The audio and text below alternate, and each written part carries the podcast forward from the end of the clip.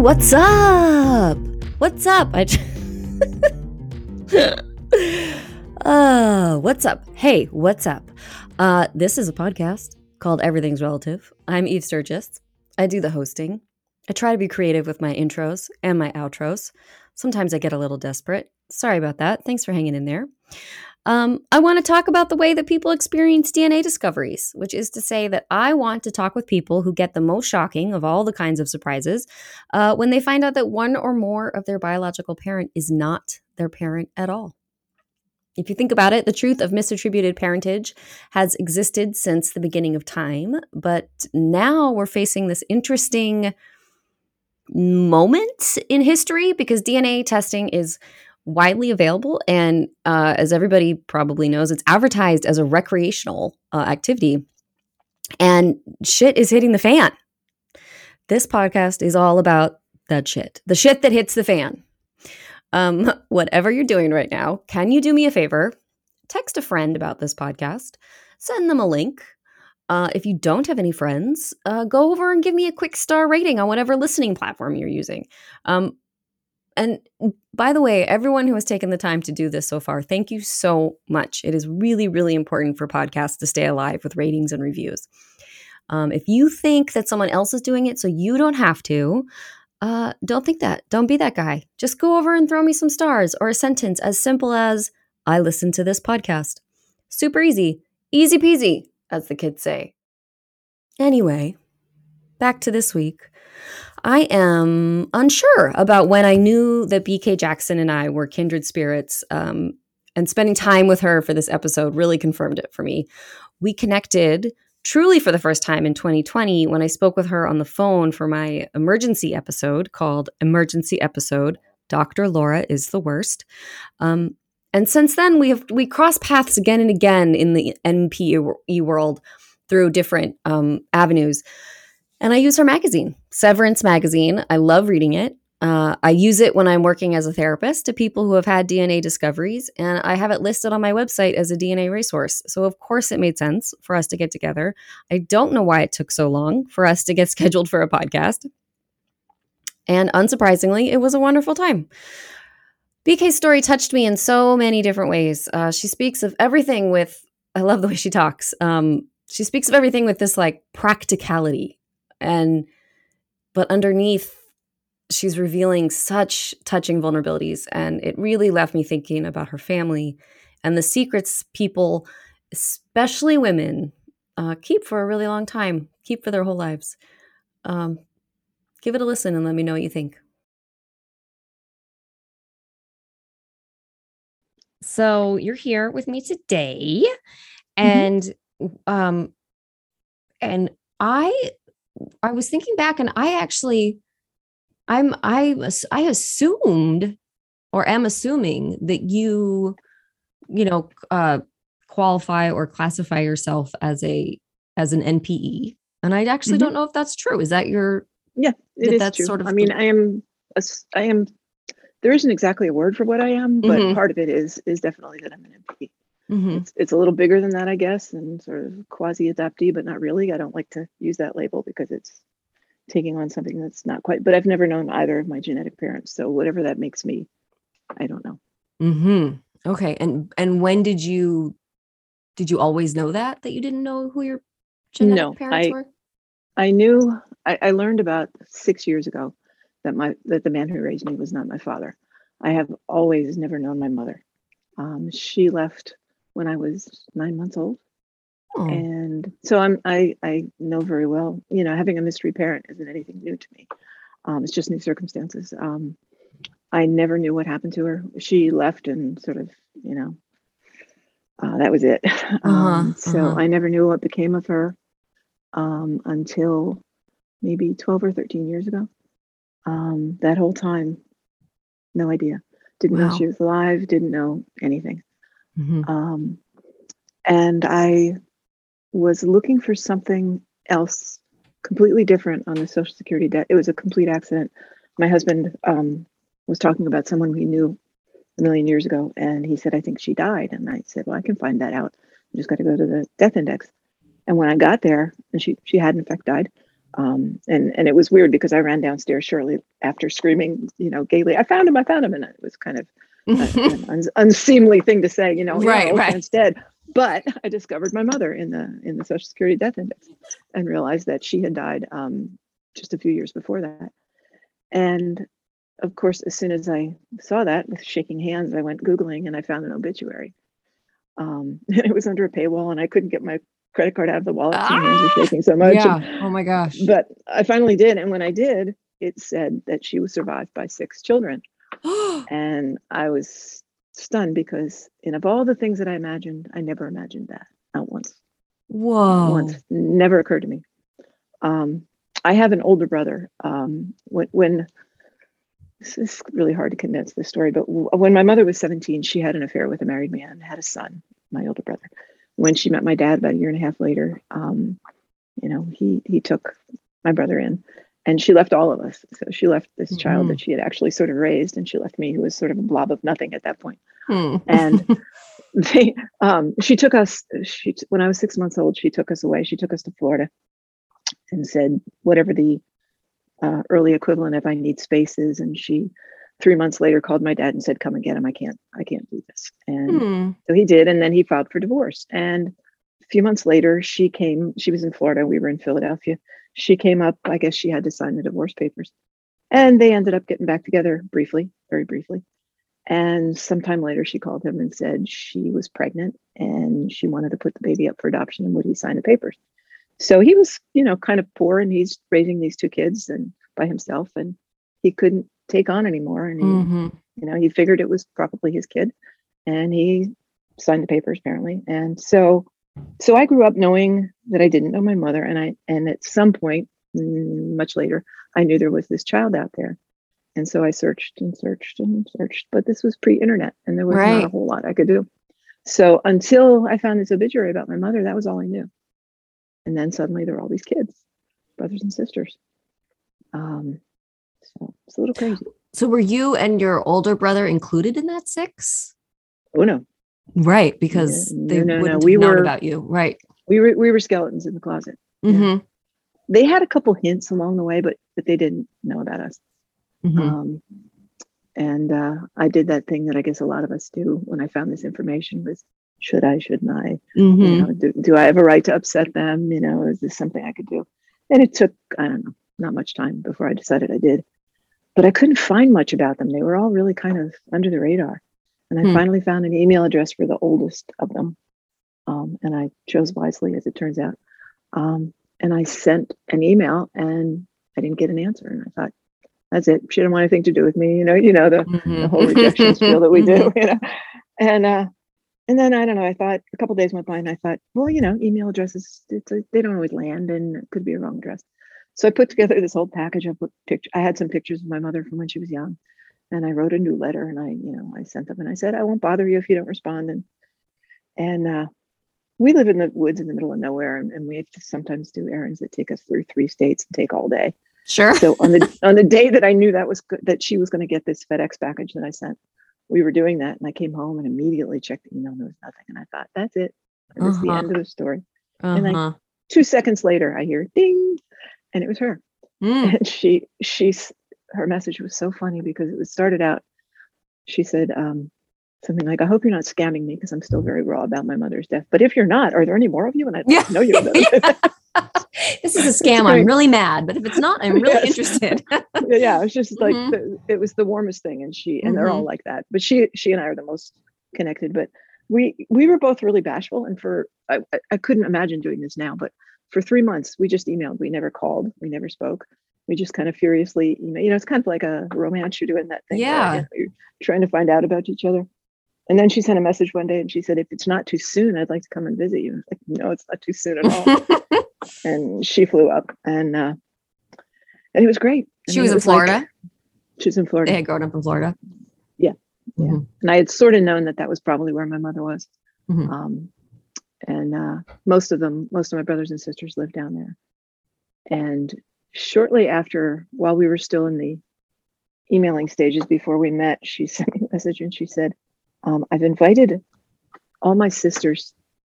I'm going to treat them to a cruise. And now that you're a sister, I'm inviting you. Mm. So that September, I went down to Florida and we went on a cruise. Just the two, there are three sisters. One has since died still. Mm. And after that, I met most of the others at a barbecue one of them threw, and they're great. I mean, they've just been like tenderhearted, warm, open, incredibly loving people. And of course, I upset their apple carts by kind of letting them know that their mother wasn't the person that they thought she was, especially my older sister. She was very, very close to my mother. And it was really hard for her to know that such a big secret had been kept. Yeah. Wow. And what's worse than that is when, well, we would start to get together every year for family reunions. The first year I invited all of them and their sisters. We found a cabin in the mountains in North Carolina and we gathered, and it was great. My older brother, even, which who I'd been out of touch with for some time, we got him there. And of course we talk about my mother and how bizarre she was and speculate about all her behaviors. And one of my sisters-in-law would bring up the fact that the six of them don't look much alike. And I don't think that's terribly unusual. I mean, a lot of people don't. I look like one or two of them, maybe. So I didn't think much of it. But every time we got together, she'd bring it up. And she and her husband and her daughter came up for Christmas one year, 6 years ago, and she brought it up again. And this time I just could not get it out of my head. And I kept thinking about it. I thought, it's not possible. And I asked my husband, do I look like my dad? Which I knew I didn't. No. Are you like him? He was laughing at me like I couldn't possibly be more different from my dad. So my dad had previously offered to do a DNA test to help find that sister that had been given up for adoption. So I thought, why not? I'll ask him. He's 90 years old at that point. We did the test and I'm thinking, this is ridiculous. You know, there's no way he's not my father. But some weird part of me was excited and kind of hoped he wasn't. And I know that sounds very strange. And I can't explain it. And that was kind of like a devil angel thing. And I was like, he isn't, no. And when the results came in, you know, he's his first cousin is the first person on his list, and I'm not there. And he is, I had done a DNA test. I had already done it and foolishly hadn't looked at it very carefully. But so he is 100% European Jewish Ashkenazi, and I'm 0%. I am, in fact, Italian and Sicilian. So I kind of went back to my results. And the reason I didn't think much about it was that my cousin, the one who was second on his match list, had once told me that his family were Sephardic Jews, not Ashkenazi Jews. And so I thought, Italian, Sephardic, that makes sense. Did I mention that one of those sisters, the one who started all that was his sister-in-law. And her theory was that a whole bunch of the other kids were not, didn't have the same fathers. The sister that I very first got in touch with, as it turns out, when I discovered this, I also discovered that her father wasn't who she thought it would be. No. Who she thought he was. Yeah. No, but I wondered if that's where you were going with the story originally. I was watching it today, and when you said, when you said one sister kept saying that none of us looked alike, I was like, yeah. I mean, it wasn't the one who started it, and she could not have even begun to suspect that. I don't think it ever crossed her mind, even when she knew I was suddenly going, I wonder about my dad. I'm sure she wasn't wondering about her dad, right? And it's terrible for a number of reasons, but one is that when I sort of showed up in her life, in a way, I took her mother away from her because I made her realize that her mother wasn't quite the person that she thought she was, that she had this whole secret life. And that was really difficult for her. They were very close. And it was hard to confront that for her. And so then after, getting through that, now I was suddenly turning around and saying, hey, guess what? On top of that, your dad's not your dad. Oh my God. But she's a much more even-tempered person than I am. And she took it quite well, and she wasn't really freaked out by it at all. Wow. And you know, maybe she came to expect surprises after all that we'd kind of gone through. So yeah, that was hard. That was difficult. But I did. The least I could do was try to find her father. So yeah, it seemed like a small thing. So after all that happened, I started looking for my brother's father, the brother that I grew up with, and my sister's father and my own father. And that was sort of an 18-month trip through hell. Wow. Yeah. Because at that point, I didn't know anything actually about genetic genealogy up until that point. Mm-hmm. And I became quite obsessive about it. And I don't think for those 18 months, I did much of anything else except eat and drink more than I should have.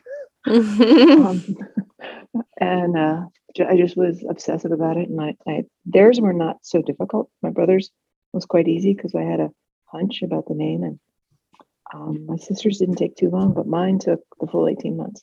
Wow. I guess because I was dealing with another country, whereas theirs were both pretty much American. Survivors. So theirs were easier. And mine was, my ancestry was Italian. Oh. So I grew up thinking I was a child of, on my mother's side, English. But on my father's side, I thought I was descending from Russian Jews. Ashkenazi. Right, Jews. Right. Because he was 100%, right?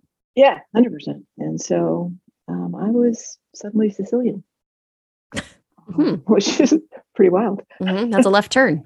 That's a definite left turn. Mm-hmm. Yeah. But it kind of made a lot of sense. Once I was able to identify the man who was my biological father, who had been dead for some 20 years, it was no longer difficult. But had I not been able to figure that out, I think I would still feel quite as crazed as I did then. Right. At the time, did you feel like the obsession was because solving the mystery was interesting step by step, or because you really felt a need to find out who it was? Definite need. I have never been someone who loves puzzles. Like the current, obsession with Wordle is just mystifies me. If I see another one of those things, I kill me. Scream. Yep. Oh yeah, I'm just not.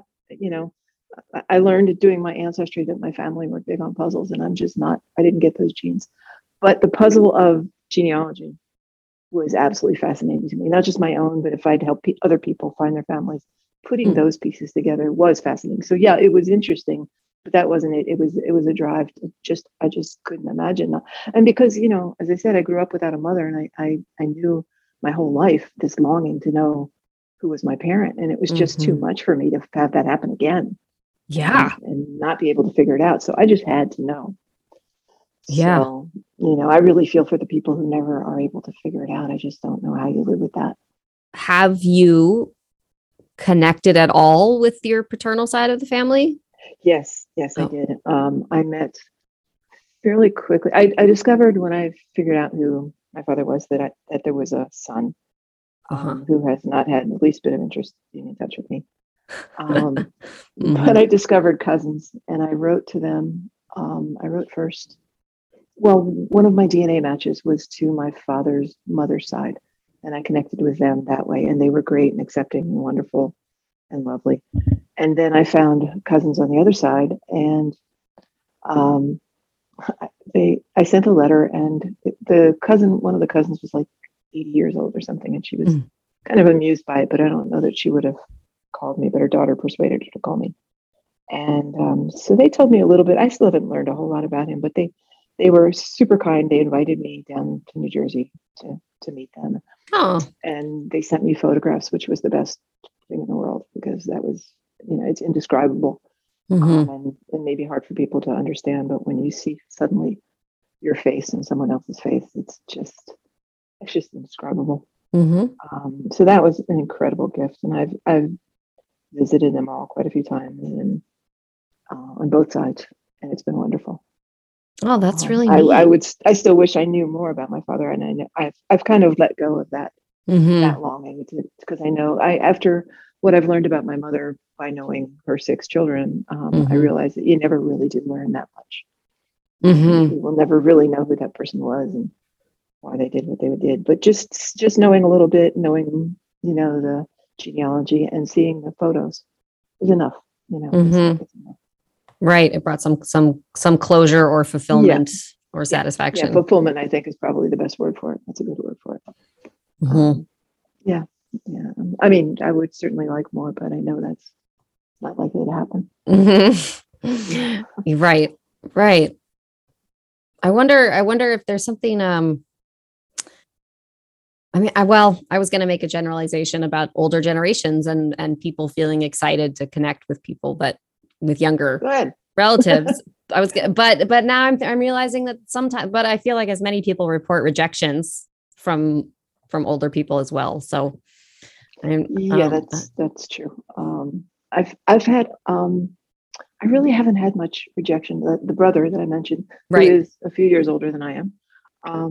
And she didn't exactly reject me. I called her. She would have been my father's half sister. Mm-hmm. And she was nice enough. I spoke to her on the phone for maybe an hour. And she sends me Christmas cards, but she really didn't understand my needs. She's very puzzled by my needs. Right. Couldn't quite get why I wanted to know, which is not uncommon. I suppose my brother feels that way too. Right. It doesn't have any importance to them because they're not missing anything. Right. They don't get it. Yeah, they don't get it. They don't get it. Lots of people don't get it. That's so true. And how did you get from that story, from that experience, mm-hmm, to your project, Severance Magazine? Because I have an enormous tendency to jump into things without thinking about them. Mm-hmm. Know that feeling. I don't know if that, yeah, I was gonna say you may be familiar with the podcast, but mm-hmm, when I found out about all this, for me, that was, I think it was in 2015. And so before I had the chance to, make all my discoveries and figure things out, I was, like everyone else, blindsided and confused and didn't know where to turn. And I realized there's just not a lot of information out there for people. There was one group at the time, and that was pretty much it. There were no podcasts that I'm aware of. I don't believe, mm-hmm, there were any podcasts. There was not a lot of anything. And I just realized there was a pretty clear need for information, and somehow decided that I needed to be the person to jump in, mm-hmm, and try and fulfill that gap. And at first I thought, well, maybe I'll start a blog or something. And because what I do for work is start magazines, pretty quickly it escalated into, I'll start a magazine. That's so funny, because that was going to be one of my questions, was like, do you come from the publishing world? Do you know about editorial? Yeah, it's my job. It's my day job. All right. Which is also what keeps me from developing it further than I'd like to right now, because I do have a day job. Mm-hmm. I hear you. Yeah, it just, I kind of thought, okay, well, I'll just start a magazine. And I did. And, mm-hmm, that was a couple of years later. That was a few years after. And at that time, there were still no podcasts. There was still no organizations or research, except that one sort of infamous group. Mm-hmm. And so I just thought, it was obvious that when people initially learn about their NPE experience, they need both information and support. And over time, there were more support groups. But I thought something more was needed, because support groups really are not terribly information-based. They're just, mm-hmm, sort of, I hear you, I feel you, which is great and important, but it's not everything. So I wanted to create Severance to be sort of a half magazine where there could be practical information, and a half community with a platform for people to share their stories. I know that in the adoption world, people always talk over adoptees or around them or for them, and they don't, it's improving, but they don't often have the chance to tell their own narrative. And I think the same thing would be happening with NPEs. So I wanted a place for people to be able to do that. And I also noticed in some of the groups, there are people who wish to sort of be spokespersons for NPEs. And mm-hmm, that was kind of a pet peeve of mine. Mm-hmm. I don't think, there really is no monolithic universal experience of this. We all perceive it differently. There's no sort of guidepost that's going to work for everyone. So right, I wanted Severance to be a place where I could speak to experts, not just kind of chime in and say, this is my advice, my opinion, because I don't think that sort of advice is useful. It's useful when it's someone like you who has a clinical, who has pertinent degrees, but for others, not so much. Even so, I don't like to I try not to generalize. There's certain things that are common, and then everything else is different, and you have to take them both into consideration. Yeah, but you can at least bring an education and a experience of practice to certain situations that most people can't. And many of those people who can't do. And that's unfortunate. I don't think it serves our groups well. Mm-hmm. So that's why I started it. I think, as you know, because of what you do, stories are really important. I think they're powerful, and I think telling them is powerful, and listening to them is powerful. And I'm sure you've experienced that. I'm sure you hear it back from the people that you talk to. So that was a really important reason. And the other reason was, at that time, it's a little different now, but at that time when I started Severance, all the different types of MPEs were separated in their own groups. You know, adoptees had their groups, and MPEs did, and DC people. And I don't think there was any place where they intersected. Mm-hmm. And I wanted to bring them together because I think there's really so much that we share, and that maybe together we can create better awareness. Certainly NPEs have a lot to learn from adoptees, for example. And so I thought that was important. Yeah, that's wonderful. This season, for me, this podcast season, I feel more determined than ever to bring all those pieces together. And the more I learn, the more important that seems to be, that everybody is, each piece fits into the puzzle or the wheel, whatever analogy you want to use. But it's really important to know and understand each group and where each group is coming from, and the differences and the similarities. And it's interesting. It is interesting, and, you know, because there are some differences, you know, but there are a lot of similarities. And I think we are, not to overuse a cliche, but we are stronger together, mm-hmm. In those greater numbers, just as so many people are working for, you know, like fertility fraud, even though it's not their own particular issue. It just, I think it helps. Right. Oh, I think you're absolutely right. Yeah, I think it's great that you're doing, like, I know you interviewed Gabrielle Glazer. Mm-hmm. That's great. She's amazing. That book's amazing. American Baby, right? Yeah, that book is amazing. So I'm trying to bring in some people from everywhere this particular season. So I'm glad you, I sort of feel validated by your saying that for Severance Magazine, that felt good. And I can say, for me as an NPE, figuring it all out a few years ago, that Severance Magazine is a great, I was just trying to think of how to describe what it is, because sure, it's a website and it's a magazine, but it's kind of a hub. It's kind of this place where it's like the, I don't know. It's kind of, and I mean this with like so much love and respect, it's kind of like the general store or something. like everybody goes there. That's nice. From all the different worlds, and you see people's names that you recognize. I do. I see people's names I recognize from different areas. So there's like this overlap, and I might know somebody. I might know one thing about somebody from one area, but then they've written something or done a Q&A with you that shed something else on them, and then there's all these new people. Like, it's not always people I know. Yeah, that's nice. It's kind of what I would have hoped would happen, and it goes back to another sort of purpose in the way I started it. In that, and I don't want to get too deep in this, but I know you know that there are certain parts of our community that aren't big on sharing. That was something that was really important to me. It's important to me in my private group too, and in the magazine, is that if there's a resource, I want to hold it up. You know, I don't care where it comes from.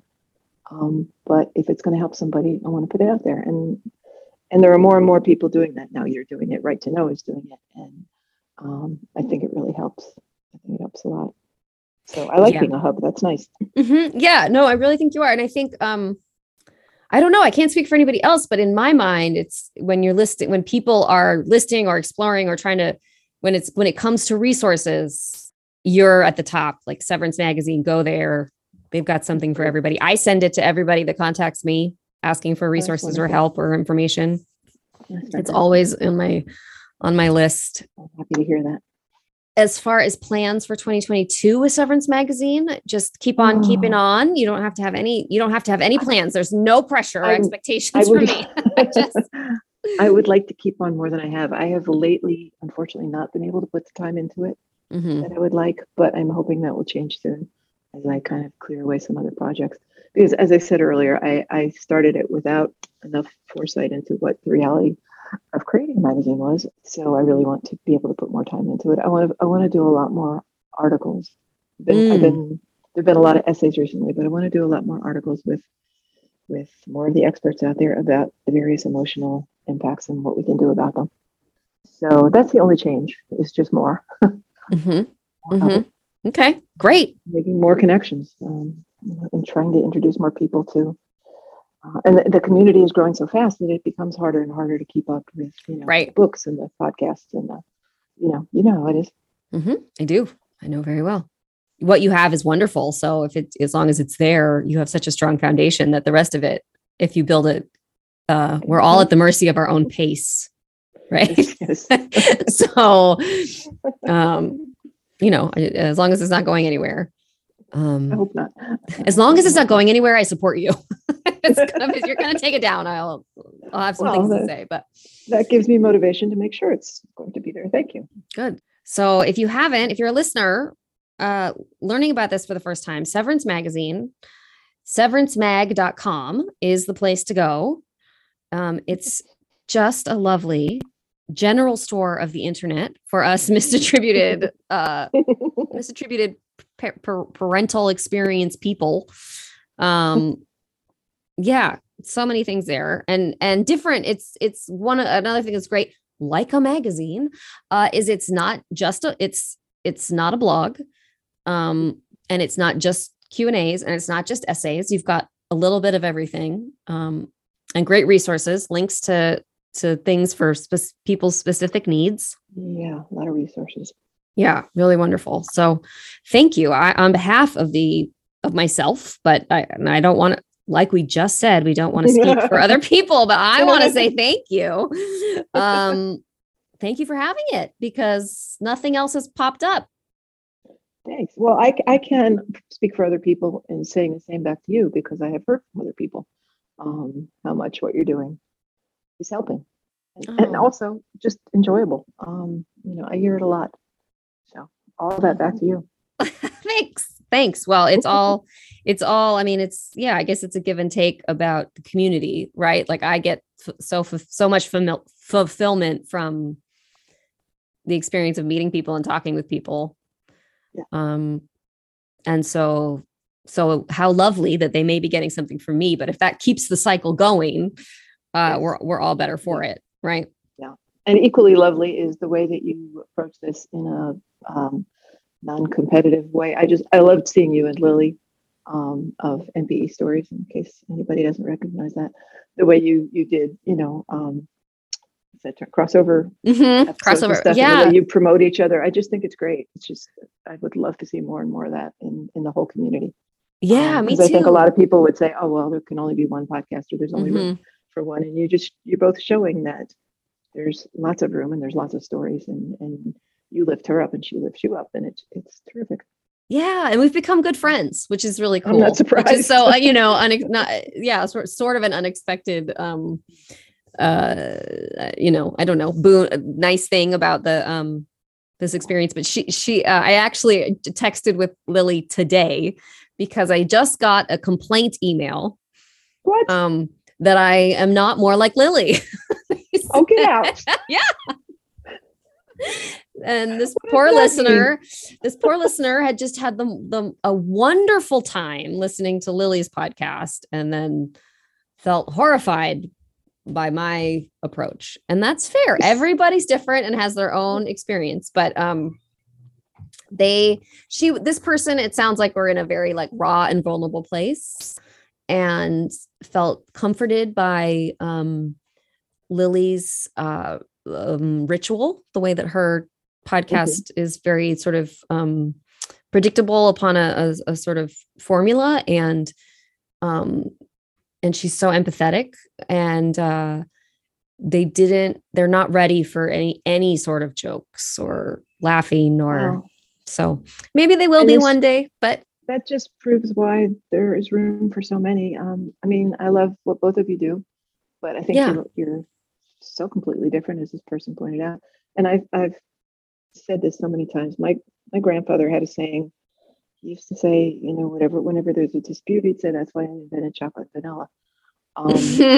There are people who need the support aspect, and there are people who need a more lighthearted, entertaining conversation. You know, there's also like Cut Off Jeans, talk about lighthearted. Mm-hmm. They do a lot of playful things. Yeah. Jewel definitely Jackson. Room for both. Mm-hmm. Yeah, it's like all the different groups. They're also different too. Like mine is mostly I use for information because I'm not a support groupie kind of person, really. Mm-hmm. It's not my comfort zone to tell people support things. It's just sort of not my nature. Mm-hmm. But there are plenty that are and plenty that do. And I'm sorry you got that, because that just seems really kind of off base. Oh, well, thank you for being sorry, but I feel like I'm in a good place to recognize that I am not for everyone. No one is for everyone, and also and also what I felt like especially with Lily is that we're so different on purpose. Like if we were the same, then we would both just be making the same podcast like that. So then you wouldn't need two podcasts. You could just, I don't know, so I thought, but I love it was about funny. It is that you called her or you immediately went to talk to Lily about it. That's hilarious. Yeah. So Lily. Kind of wonderful. Someone's complaining that why can't I be more like Lily? But, why can't we all be more like Lily? That's maybe that's a bumper sticker we should make or something. Be like Lily. Funny. Yeah. And for anybody wondering who we're talking about, please go over to NPE Stories, the podcast, to listen to Lily Wood talk to people about their stories. She's got a great format. Well, this was so lovely, Kate. Thank you so much. Was there anything that you wish I'd had asked you or you think I should have asked you before we go about Severance or your own story? Not about either of those, but there's one thing I just would like to actually, maybe it's something I should talk about off because it's sort of probably not very interesting for anybody else, but might be interesting to us. Okay. So, no. Okay. No, I'll stop the recording and then you may begin to tell me this very boring thing. Cool. Well, thank you so much. If you haven't yet, please go find SeveranceMag.com. Drink in all that information, all the voices, all of the resources available there. Thank you, Kate, editor and founder, for sharing yourself with me today, and for funneling your skills and resources into helping others. So impressed. Kate's story is different not only because she started a magazine, but because she comes from a mystery mother, which is something we don't often hear about here. I don't know if anyone out there has read Mary Carr's memoir called The Liars Club. It's an excellent book. Highly recommend it. But there are some similar themes. And I'm just with Kate today and then also reading Mary Carr's book. And then in my own experience, I'm just struck by how surprised I am over and over again at my own realization that mothers are actually three-dimensional, complicated people with inner lives and secrets of their own. I wonder if my own kids will have that realization about me one day, or if, like me, they will be reminded of it. Or need to be reminded of it again and again. Fingers crossed. I don't know which one I want more, for them to know and see my secrets or think I'm perfect. I don't know. Anyway, thanks so much for being with me for another week of Everything's Relative. Go do all the things I always ask you to do to show your support. If you have your own story to tell, any questions, corrections, or complaints, hit me up on the socials at Everything's Relative Podcast, or you can send me an email, eve@everythingsrelativepodcast.com. One last time. I am Eve Sturges. This is Everything's Relative Podcast, and I'll be back next week for another episode about DNA discoveries. I can't express my gratitude enough to all of you, so I won't. I won't say thank you. Nope, not again. I'm not going to say it. Goodbye. See ya. Eat your vegetables. Goodbye. Everything's Relative with Eve Sturges is produced by Eve Sturges and Caelan Egan and edited by Joy Rumel. Logo designed by Ivy McNally, and music is used with permission from Goodbye the Band. Eve is a licensed psychotherapist, but her podcast episodes are not therapy sessions.